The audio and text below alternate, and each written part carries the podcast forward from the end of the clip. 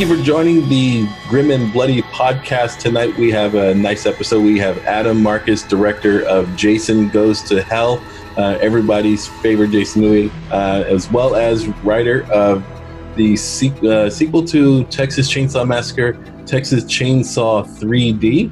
And uh, welcome to the show, Adam. Glad you can be a part of us. Hey, I'm so happy to be here and join you guys. Thank you. Well, I'd So- like to oh, see. There he goes.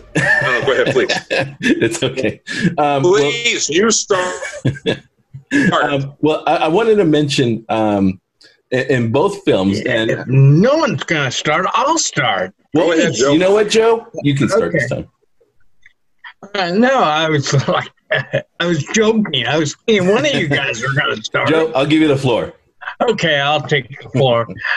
Adam, what was the, what attracted you to do Friday the Thirteenth? Jason goes to hell. Um, well, uh, it was less uh, of a choice uh, for me on that movie. It wasn't really what was attractive to me, even though I was an enormous Friday the Thirteenth fan.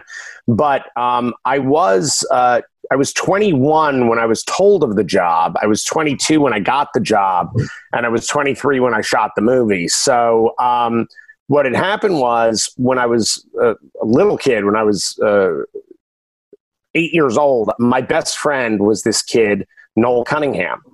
And uh, there was all these rumors that surrounded Noel about his father and that his father had made a porn movie, um, which was true because his dad actually started in pornography um, and, in fact, uh, had discovered Marilyn Chambers, who grew up in my hometown. And uh, Sean had also uh, done Last House on the Left. So there was this vicious kind of thing about this, about my buddy Noel's dad.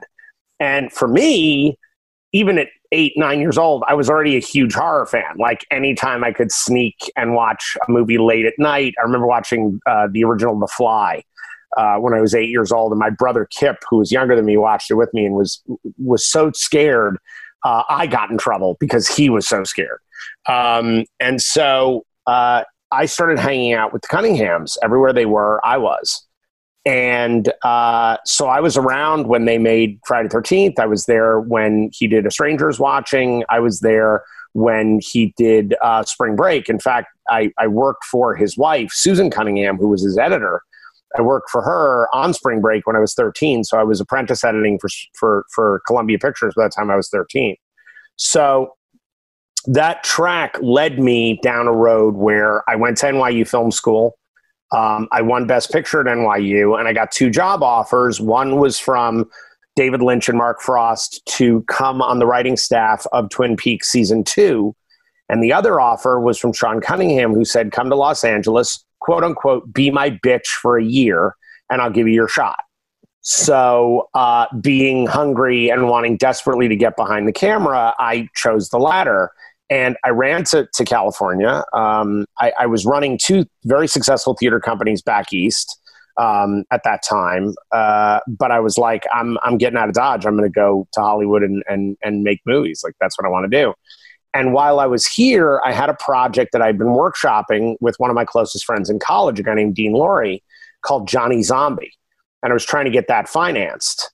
And I would uh, crash um, industry events, charity events that friends of mine from NYU were working in catering, and they would sneak me in. So I'd come in a tuxedo. Uh, I'd come and dance with as many of the the fine women that I could dance with, and hopefully pitch them. Found the producers I wanted to, to meet, and pitch them uh, my movie, Johnny Zombie. Well, I got Roger Corman's wife very excited about the project, and she wanted me to send it to her.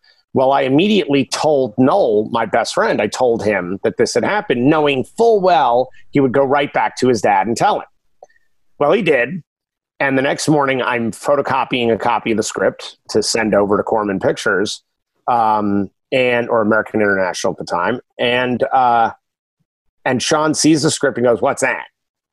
I said, "Well, it's a movie I want to make." He grabs it off my desk, walks into his office, slams the door shut. 90 minutes later, he opens the door, up uh, opens up the door, says, Come on in, Marcus, Marcus, barks at me. And I, I ran in and he says, ah, I hate this script, but I love the title. So I'm going to give you a million and a half. You go shoot it in Connecticut. I was like, what now? So, uh, so he's going to set me up for my first movie, uh, but he wanted to fire my writing partner, my my my good buddy from school, and I said, then no sale. And again, I'm 21, and it's like just I have just enough stupidity and balls to say that I'm then then no sale, you know, like I like I'm you know like I'm somebody. Um, and uh, and I said, look, Sean, I said, give the guy a chance to rewrite it. Fly him out to L.A. Put the two up, two of us up in the worst motel you can find, and let us write for six weeks. And if at that point you don't like what we've written, then you can fire my writing partner and, and move on to somebody else. So he buys that. Now, the amazing thing is, I had been living in a car at that point. Um, and by the way, not just a car, a VW Bug. Oh, um, so it was it was a nightmare, and so I really, you know, I wanted I wanted to protect my friend. I also just wanted to get out of the freaking car. So I was very excited to now be in a motel or a hotel actually he put us in a holiday inn. It was very fancy. Um, and uh, it's like for 21 year olds we're like woo! Um, and we wrote for six weeks and the script got really really good. And so we ended up in a bidding war between new line and disney and disney had much deeper pockets even though new line was the right place to go. And sean sold the movie to disney. Problem is they suddenly had a $10 million movie and I was, you know, 22. Um, and it was not going to happen. Like, there was no way they were going to let a 22 year old film school idiot direct this movie for Disney. So I turned to Sean, said, Hey, I've made you a ton of money on this movie. Um, i know I'm getting an associate producer credit on it. That's lovely, but you owe me a movie. And he said at that point, New Line is buying the rights to Jason Voorhees. And he says, if you can get that, forgive my French, but it's what he said. If you can get that fucking hockey mask out of the movie, I'll let you write and direct it. And I said, yeah. Like, at, my first thought is, woohoo. And then as I'm leaving the office, I'm like, wait a minute. Did he just say get rid of the hockey mask? What am I yeah, doing? I was about to say, do a Jason Voorhees movie without right. the hockey mask. Right. And you got a movie. Yep. It's like doing a Freddy Krueger mask without Krueger. Right. Right. Well, here was the thing that you see that, what people forget about Friday the 13th. Sean Cunningham made the first movie and then he made the ninth movie. He didn't make part two through eight. When they told Sean that they wanted to make a sequel, he was like, great. Because here's the thing about Sean Sean stole, flat out stole, the plot and mechanism for Friday 13th from Bay of Blood and then Halloween and then he stole the ending from Carrie. That's what he did. Sean is one of the world's best cinematic larcenists. He never saw a good idea he couldn't steal and make his own. He did that, which, by the way, no fault. Like, I'm sorry, Quentin Tarantino wouldn't have a career if he couldn't steal. He just wouldn't. He, he steals from everybody. So that's fine. The problem is, you know, when Halloween was made, John Carpenter didn't want to make movies about Michael Myers. John Carpenter wanted to make tales of Halloween. He wanted to make scary movies about Halloween. So when they went to make another Michael Myers movie, he was like, fine, but we're going to kill him in this one. So John Carpenter burns the thing to nothing. And the next movie out is Season of the Witch because he's like, well, Michael Myers is dead. Let's make another tale of Halloween. So so Halloween 3 even though there's so many fans who hate that movie that's really what John Carpenter wanted to make that's the movie he really wanted to make so with Sean, he wanted to tell stories of the unluckiest day of the year, Friday the 13th. All Sean had was a title, by the way. He bought the script from Victor Miller. He didn't he didn't create that story. Victor Miller wrote a script and Sean put a title on the script because he had a great title, which is a great title. Okay. So when Paramount comes to him and says, We want to make a sequel, and he goes, Great, I want to tell another story about Friday the 13th. And they said, No, no, no, no, no, no. That kid in the lake, that's interesting. What kid in the lake? Literally, Sean's like, what are you talking about? You know, the kid that jumps out at the end. That's that's your movie. And Sean's like, no, that's idiotic. Why would I want to make that movie? That's not even a character. Who is that? Well, Paramount put their heels in the in, in the ground, and Sean said, Great, I'm not directing it. So Sean came on as a profit participant for two through eight he thought the sack on Jason's head in the, in the second movie was moronic and it was um, uh, simply a ripoff of uh, The Elephant Man. And then when they got to the hockey mask in part three, Sean Cunningham, quote unquote, said, That is the worst fucking idea I've ever heard. Now, here's the thing while all of these movies make all of this money, while this becomes the biggest horror franchise in the history of our industry, Sean Cunningham, year by year, becomes the man who's stuck behind the hockey mask, even though he didn't he didn't put the hockey mask into the movie. The hockey mask has nothing to do with Sean Cunningham. So Sean is sitting there watching his career become smaller and smaller and smaller. Where now the only thing he can make are horror movies, which is not what Sean wanted to make. Sean Sean wanted to make kids movies. Sean wanted to make um, movies about carnival performers starring Sean Penn. I kid you not. I worked in development on two year for two years on that movie. So Sean wanted Sean told me he wanted to win an Academy Award. Wow. And I was like, You're the guy who made Friday 13th. He's like, Yeah, that's the problem. So Sean wanted the hockey mask out of the movie because Sean desperately wanted to prove that he could make something other than movies about that hockey mask, which is ironic because he had never made a movie about a hockey mask. He made a movie about a mother whose son dies and she takes revenge. He he made Agatha Christie with a lot more blood. That's what he did. And he suddenly was, you know, I always talk. He's the man in the Iron Mask. He's the man in the, in you know, in, in the hockey mask. That's that's who Sean is, and he's trapped inside that thing, and that's his whole life now. So that's why he wanted the hockey mask out of the movie. So I was the instrument of, you know, figure this out, kid. And three days later, I bought him. I brought him a treatment. He read it. He was like, "I totally get this." It was a much darker movie. It was it was way more horror. Like n- no sense of humor is really dark. Um, and he loved it. Uh, New Line went, "Ooh, Jesus, this is really dark. You got to lighten this up." And next thing you know, we were, you know, we were working on on on what ended up becoming Jason Goes to Hell. But by the time I was 22, I was, you know, I was hired to write and direct that movie. Um, and you know, Sean now you can find videos all over YouTube of Sean at conventions saying, "I'm the one who said we got to get the hockey mask out of the movie." Literally, he's saying that, and I'm like, okay, so let's take this down that road. So I'm 22. I'm standing in Sean Cunningham's office, who at this point is, I think, 53. He's Sean S. Cunningham, the creator of the Friday Thirteenth franchise, the House franchise. This is a, this is a man with a ton of money and a ton of power, and I'm a 22 year old film student. And I say to Sean, "Hey, see now, you're going to take that hockey mask out of your movie, or it's no deal, and I'm not going to make your film."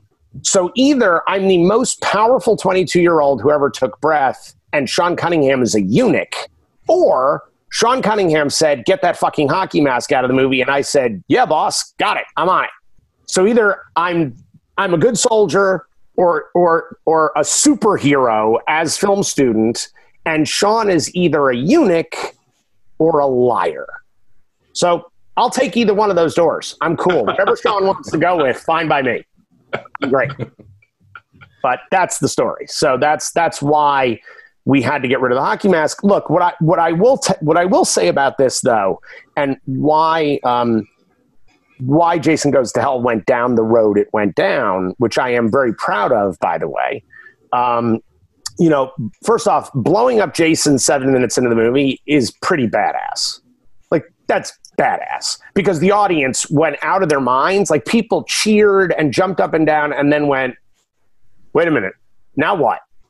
Like there was this uh, uh, and then you cut to like the coolest character in all of Friday Thirteenth, dumb uh, Creighton Duke sitting on a hill, going, "I don't think so." Come on, I mean, come on. I'm sorry, come on. That's just badass. That's just I, you know, I blew up Jason, and then I had this like amazing genius actor playing a bounty hunter who's like, "No, Jason's not dead. We still got to go get him." It's a great place to start. The other thing in reference back to the series, which again, I loved. I saw every one of those movies multiple times in the theater. Guys, from part one to part two, it's two weeks. It's two weeks between those movies, time timeline wise, right? At the end of part one, it's a little boy that jumps out of Crystal Lake and pulls Alice into Crystal Lake. It's a little boy. So this little boy who drowned in the 50s is now, it's 1980 he's attacking this woman but he's still a little boy in the in, in the muck. Within two weeks, he gains over hundred pounds, finds a nice suit of clothes, figures out how to read because he had to go to the yellow pages to find out where Alice lived. He then gets a driver's license or figures out a way to get a taxi so that he and his mother's head can get to Alice's house. He murders her very elaborately, very sneakily, too. It's a very sneaky murder. Then he carries Alice's dead body and his mom's head back to Crystal Lake to put them in his shrine. That's in two weeks, guys. So even if you just go with those first two films, and by the way, the, the series has a careens forward, like the logic, it's all over the place. The timeline is nuts. Then in the middle of it, Roy Burns is the killer, and he's got a photograph of Jason that's in a local newspaper. I always wonder who took the photograph of, of Jason that went into the local newspaper.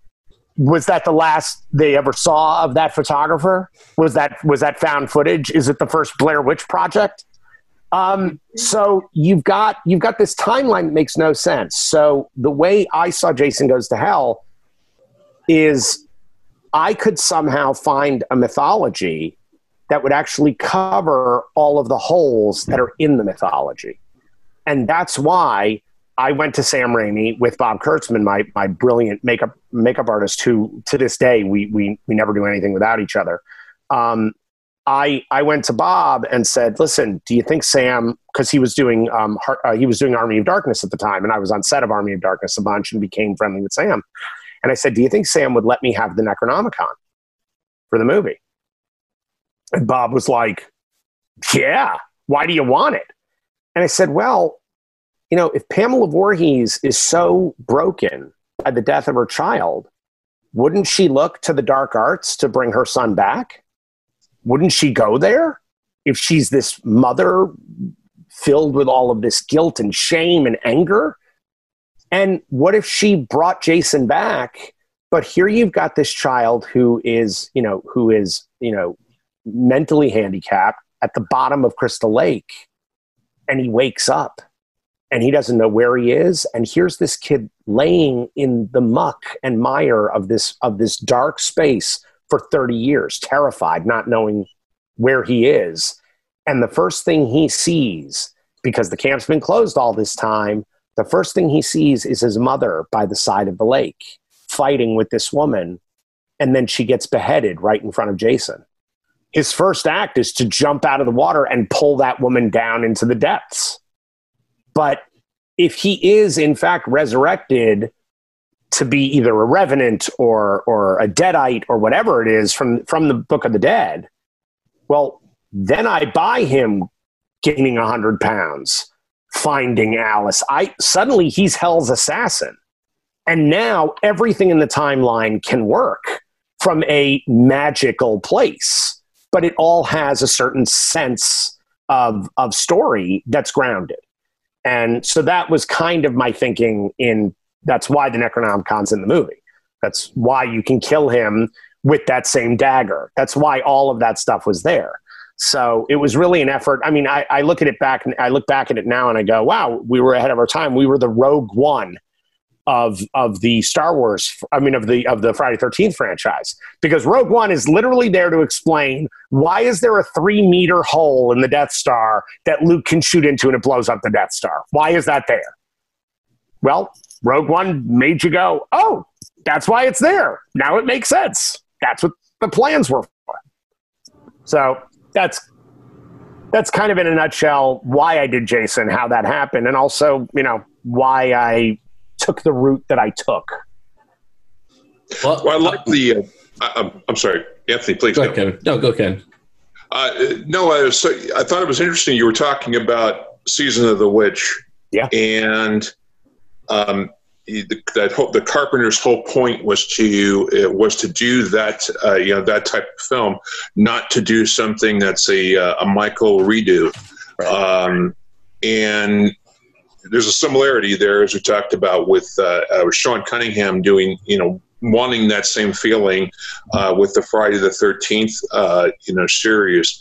Um, was that kind of what your motivation was you know going for i mean you talked about it some just you know just now that you wanted to say let's bring in the Necronomicon. Let's let's play this uh, you know this up. Mm-hmm. The rest of these sequels don't seem to make too much uh, you know sense in a linear timeline. Right. So let's explain it with the fantasy mm-hmm. uh, of that. I was wondering if you could you know talk a little bit more about that. Sure. And also talk about how if you were involved in the casting process. Oh, 100% what gave you the idea of Steven Williams? I could tell you about how amazing he is, but uh, as far as I personally think, mm-hmm. but give me what your impression was. Well, okay, so the fir- first things first, um, when it came to um, when it came to exploring the idea of making this more magical, I, think that started really started with part six. Tommy McLoughlin, who's a great filmmaker and a great guy, and the Sloths is a great band. Um, Tommy, um, what he did in part six by suddenly making what they all started referring to as zombie Jason, right? So you've got this sort of Frankenstein's monster scene where the you know the, the metal stake is put through his heart, the lightning hits it, he's resurrected. Great. He's making Jason into now officially a monster and something that's come back from the dead. And how do you kill what's already dead? By part seven, they were so out of ideas at Paramount, they were like, I know, we'll do Jason versus Carrie. Because that's what the movie is. It's him versus Carrie White. That's the movie. By part eight, they're like, um, Jason versus, I don't know, what's the baddest city in America? Oh, New York. Jason versus New York. There you go. He, he, he's gonna he's gonna be against the entire Isle of New York, which is a, which is amazing. I mean, that's just an amazing idea. The problem is, it really was Jason on a boat for 70 minutes, and mm-hmm. then he mm-hmm. gets to New York for the last 18, and really he's actually in Montreal. So, um, so there was there was for me as an audience member, the train wasn't just slowing down; it was like coming off the tracks and hitting the walls. And so I really desperately wanted to make these movies that I adore I wanted to give them some context where I didn't feel cheated anymore by them. The other thing is, I was told to take the mask out of it. So I went, okay. Um, I still want it to be Jason.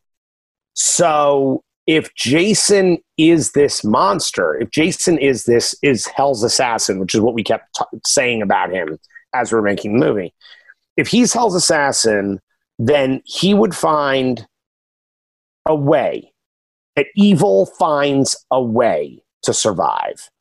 And by going into each person, one of my favorite look, one of my favorite horror films is The Thing. I adore that movie. I've always adored it. I love ah, that's Yay. awesome.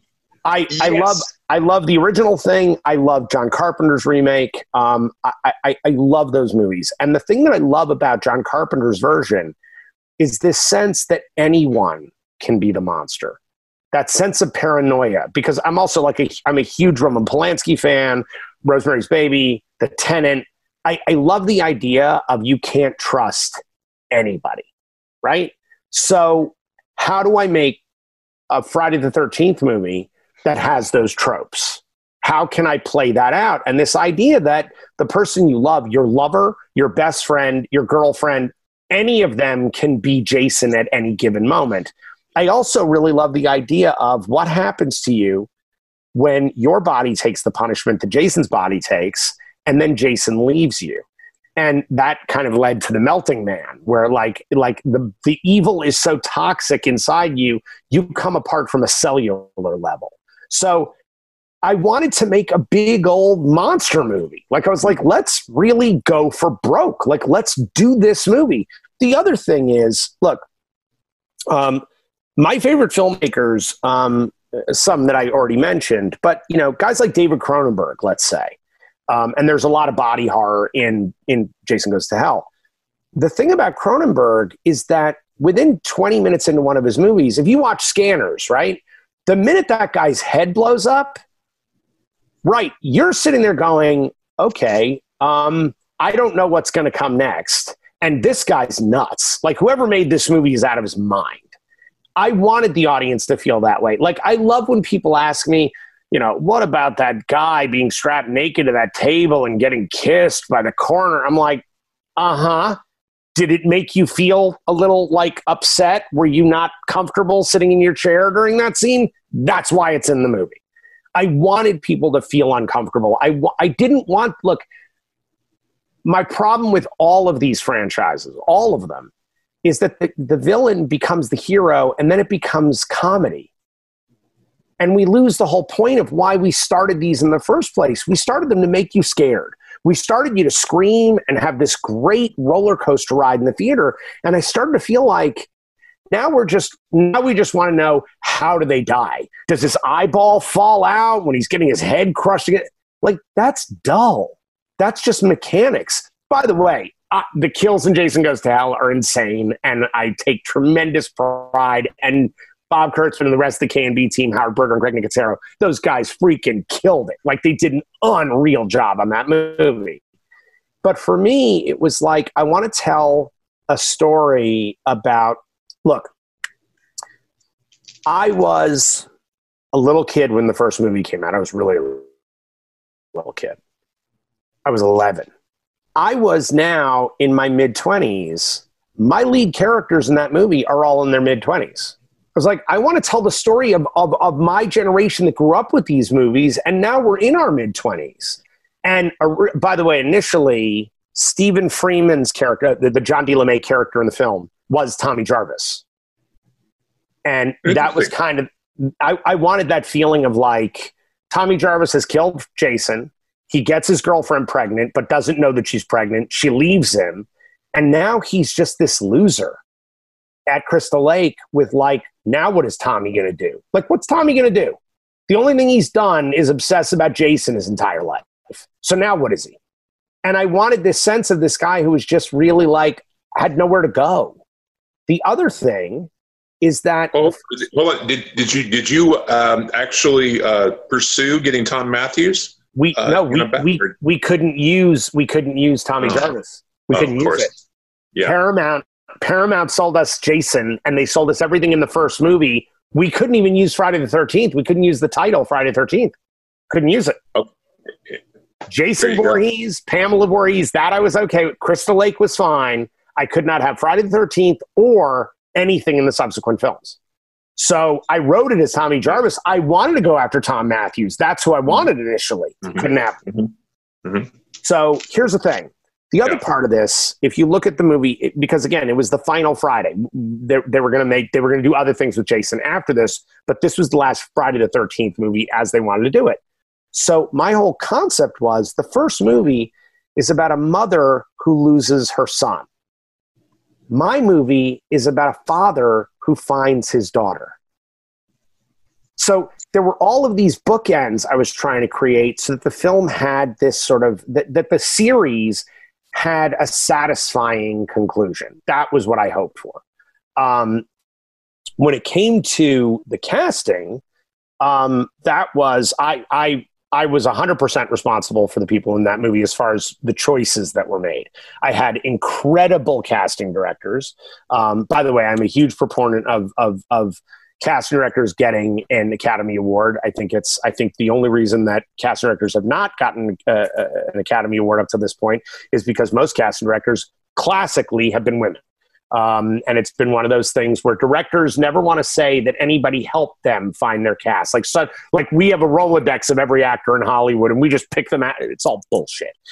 Directors are assisted by by casting directors, and it's the most important part of our entire job. There's nothing more important than exactly, exactly. Right? So I had uh, a guy named Barry Moss, who was one of Broadway's biggest casting directors, and in fact he cast i know i know now we all cringe but he cast every episode of the cosby show he did the entire run of the show um, but this guy he the number of people who won tony awards off of his casting for broadway is like incredible.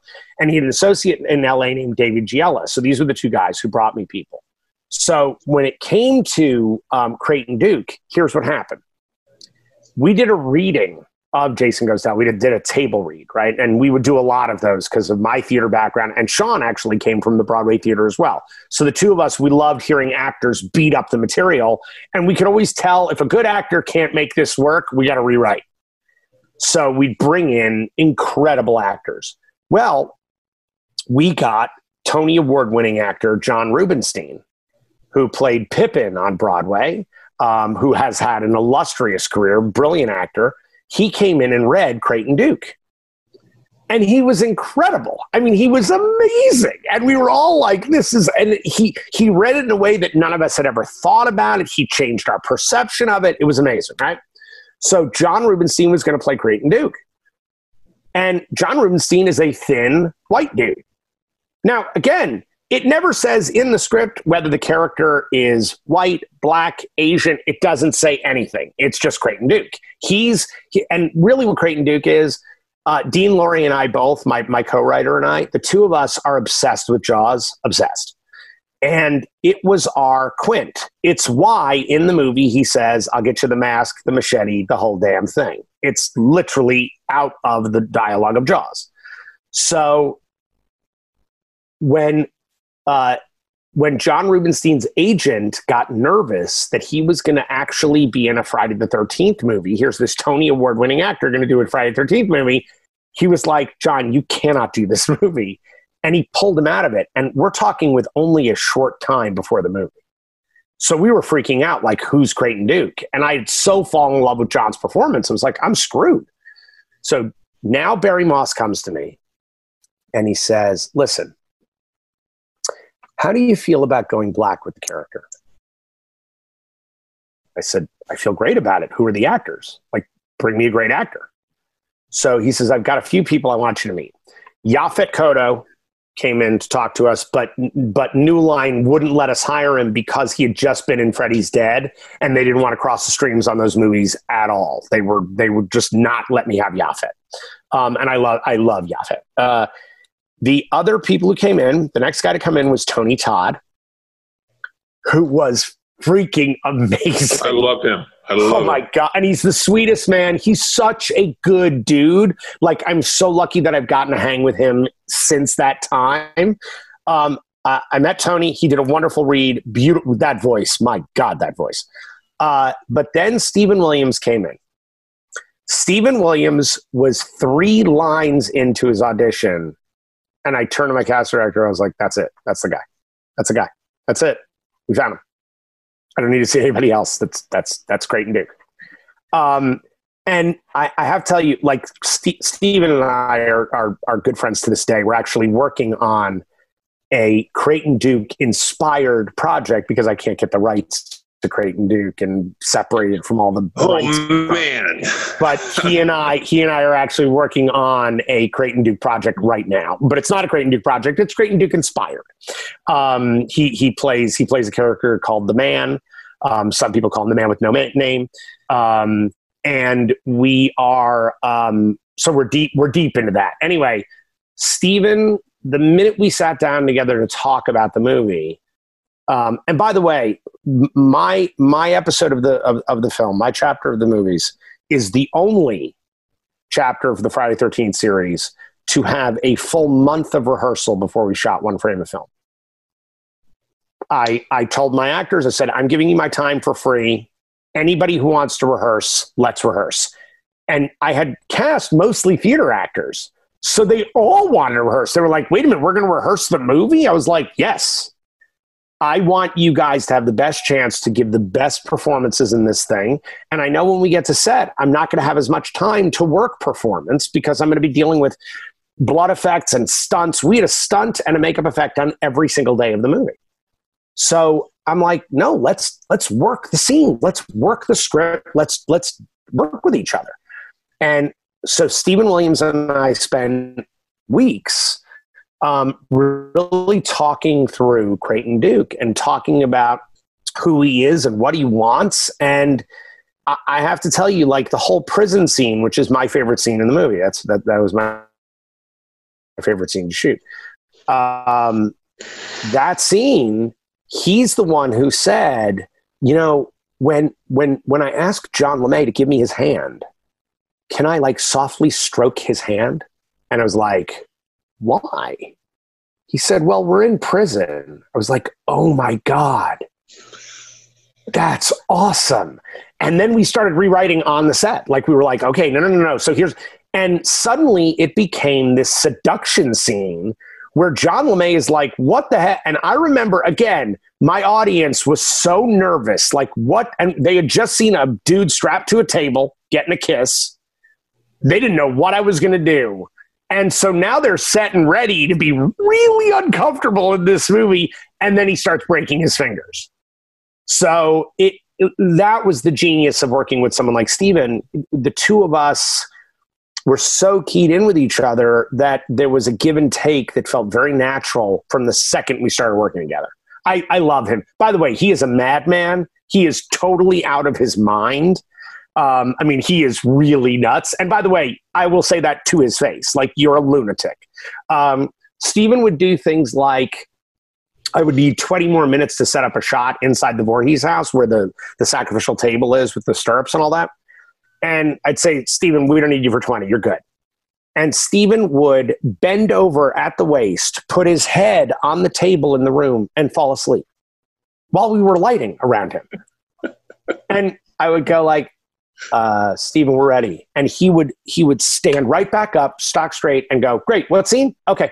And he'd go right into the lines. And we'd be like, Whoa. And it was simply because he had been sorry guys he had been partying so bad from the night before. Um, he had been partying so much that he was uh, just completely out of his mind when he would show up. But he was ready to work every second, never missed a line, never missed a cue, wasn't one second late. But he would just fall asleep right in the middle of the set, and I'd wake him up, and he'd be ready to go. It was it, it was a very unique and remarkable experience, like one of the best I've ever had. I, you know, funny when I uh, when I see him on on camera, mm-hmm. I'm thinking a little bit Richard Roundtree, mm-hmm. but a monster hunter. Yes. The Richard Roundtree, uh, maybe a Thalmus Rasulala, uh, you know, kind of uh, kind of guy for those fans like myself of Blacula and uh, totally, and oh, the best. The but best. he he is he is burned out hero you, you mentioned the, the, moment where they talk about, or he, where he says, where he's on the hill and he says to himself, "No, he, he ain't." You know, he, like I don't think so. I don't think so. It's like um, there's a thing, there's a thinking that goes off in his head, like, uh, like, oh shit, now I got to do this my, you know, I got to do this myself.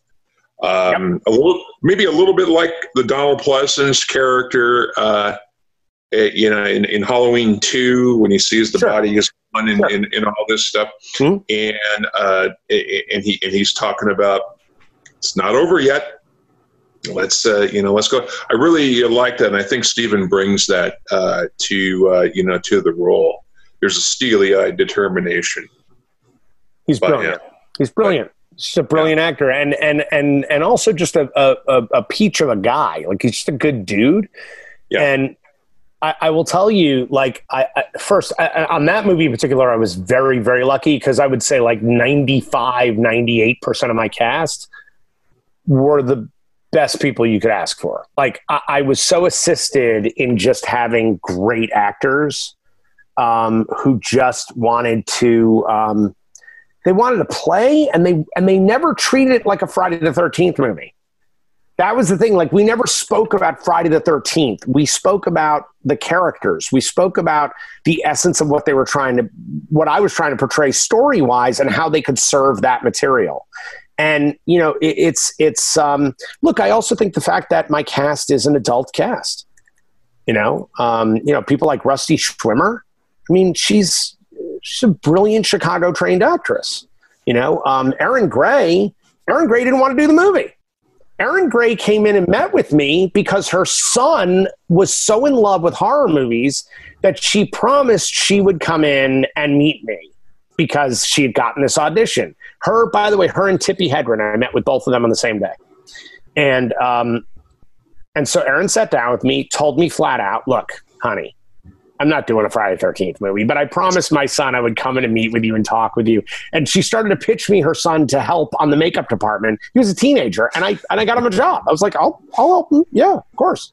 But I said to her, I said, Erin, look, I said, I said, would you just just consider it? Because here's the thing.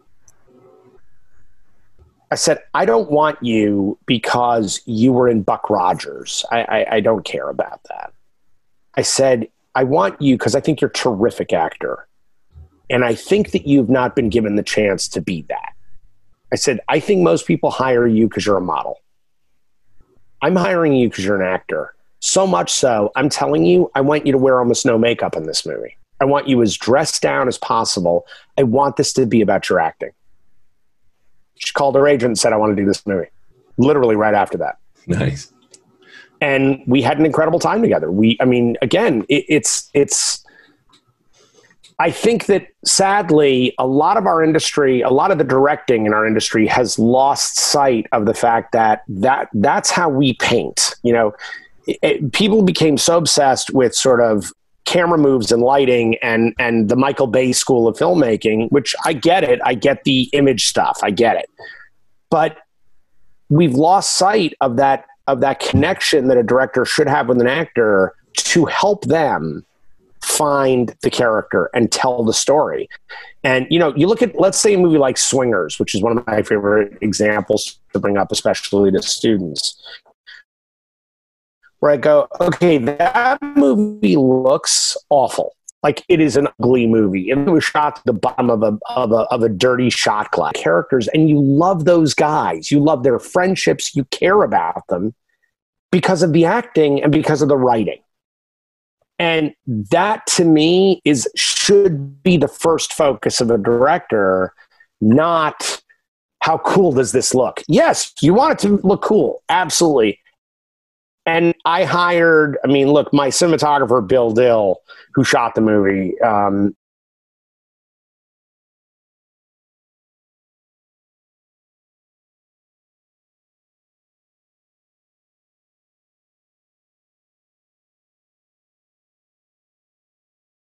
And he, again, to this day, we're close friends because I, I, I, had someone who always had my back and I would tell him what I wanted it to look like and he would make it look better.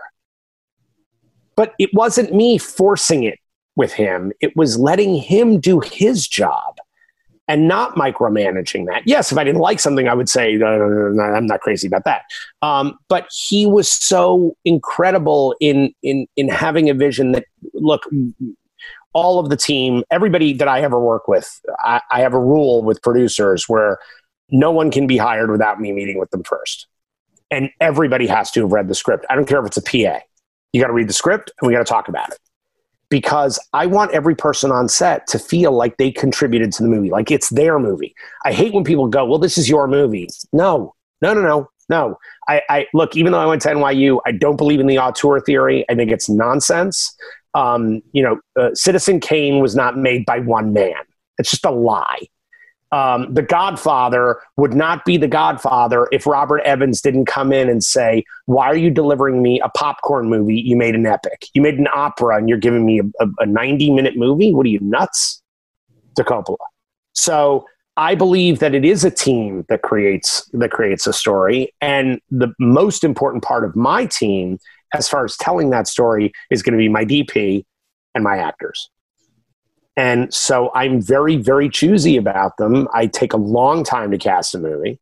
Um, and I do that because I, I, I have so much love and respect for the art of performance.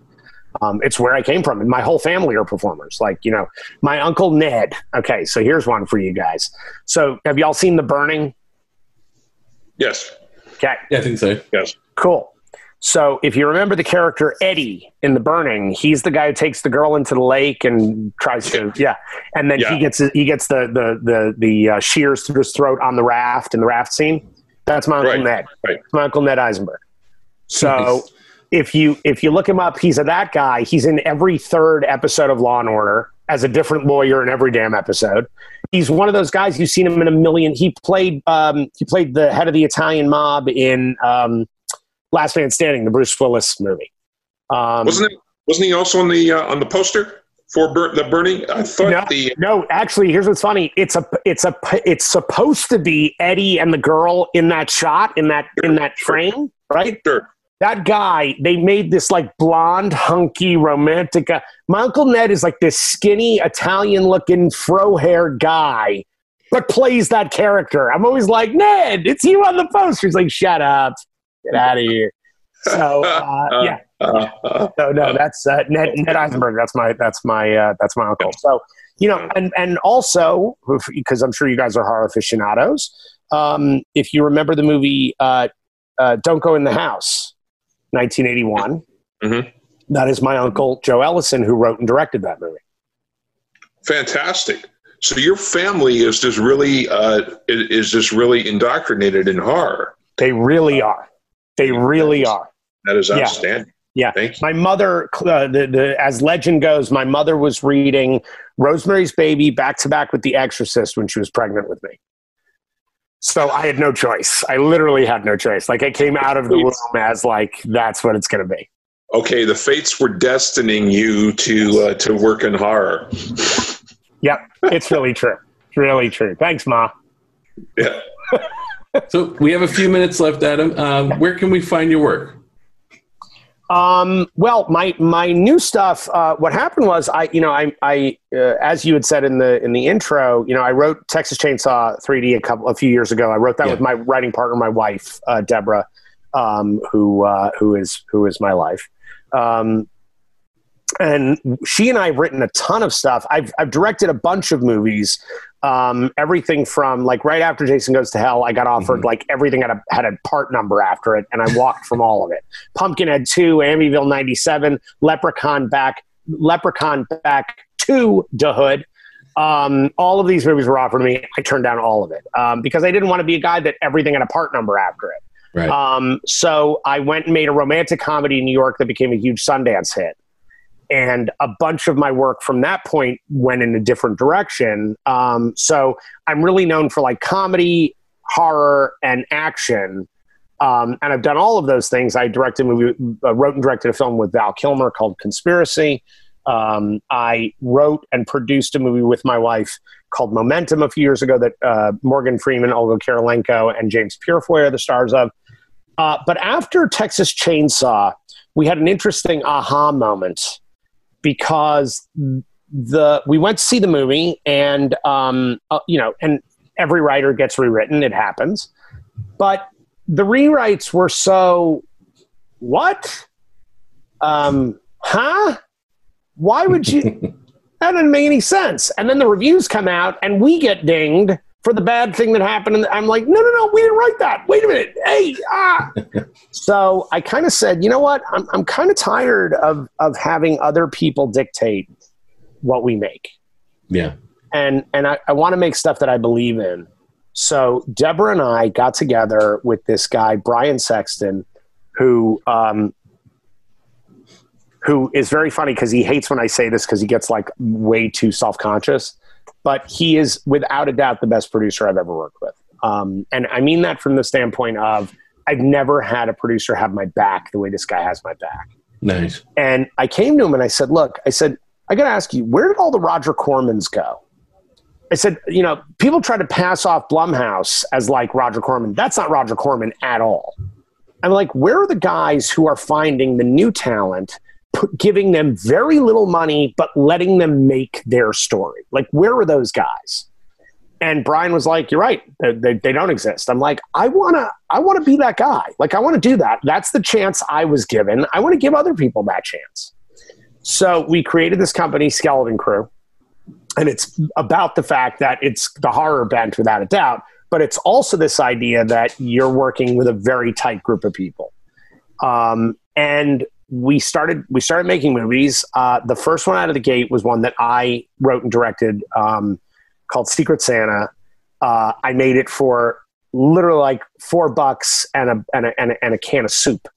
Um, and the movie has played 22 festivals. We were a hit at Sitges. We were a hit at we were such a hit at Fright Fest Glasgow that they brought us back for Fright Fright Fest London, which they never do. And then Fright Fest, it was the first film that Fright Fest itself released in the UK. Um, so the movie became like this kind of this lovely little little engine that could that was made for nothing. And so that was the first one out of the gate. uh, of course, we were doing uh, Hearts of Darkness: The Making of the Final Friday, which is which is the documentary about Jason Goes to Hell, which um, it, it answers a lot of questions that people have asked along the route. I was not going to make that movie. I had no interest in making a documentary about my own work.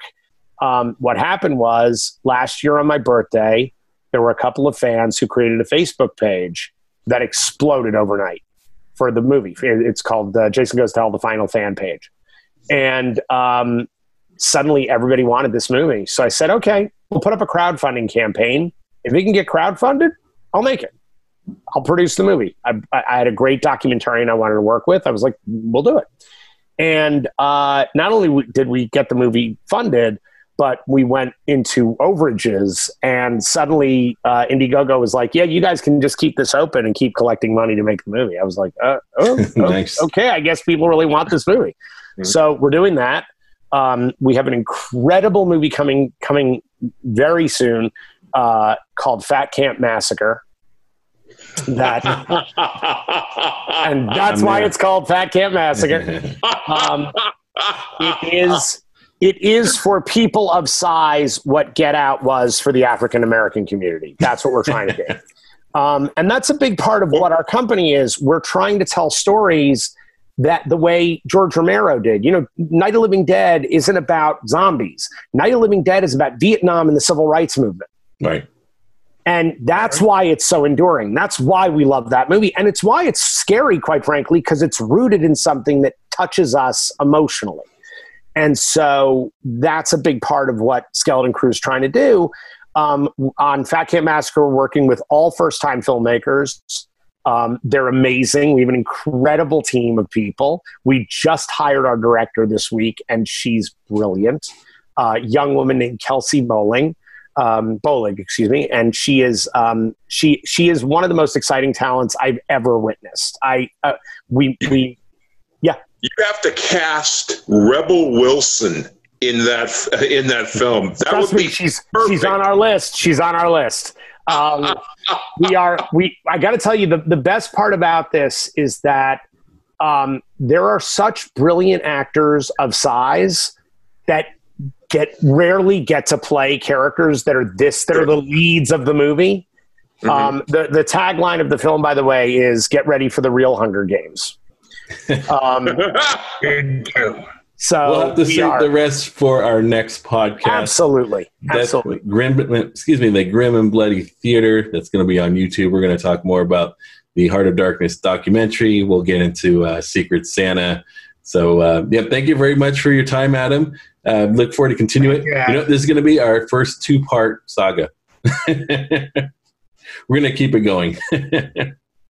Oh well, guys, I, am having a ball. You guys are amazing. You guys are awesome. Thank you. Got it. All right, guys. Well, thank you very much for tuning in. This was the Grim and Bloody podcast with our star of the show, Adam Marcus, I am director of Final Friday, and uh, we'll be speaking with him again on more of the good stuff that you heard from here, and probably in a couple weeks uh, when we'll air it next. So, thank you again, and uh, you have a good night.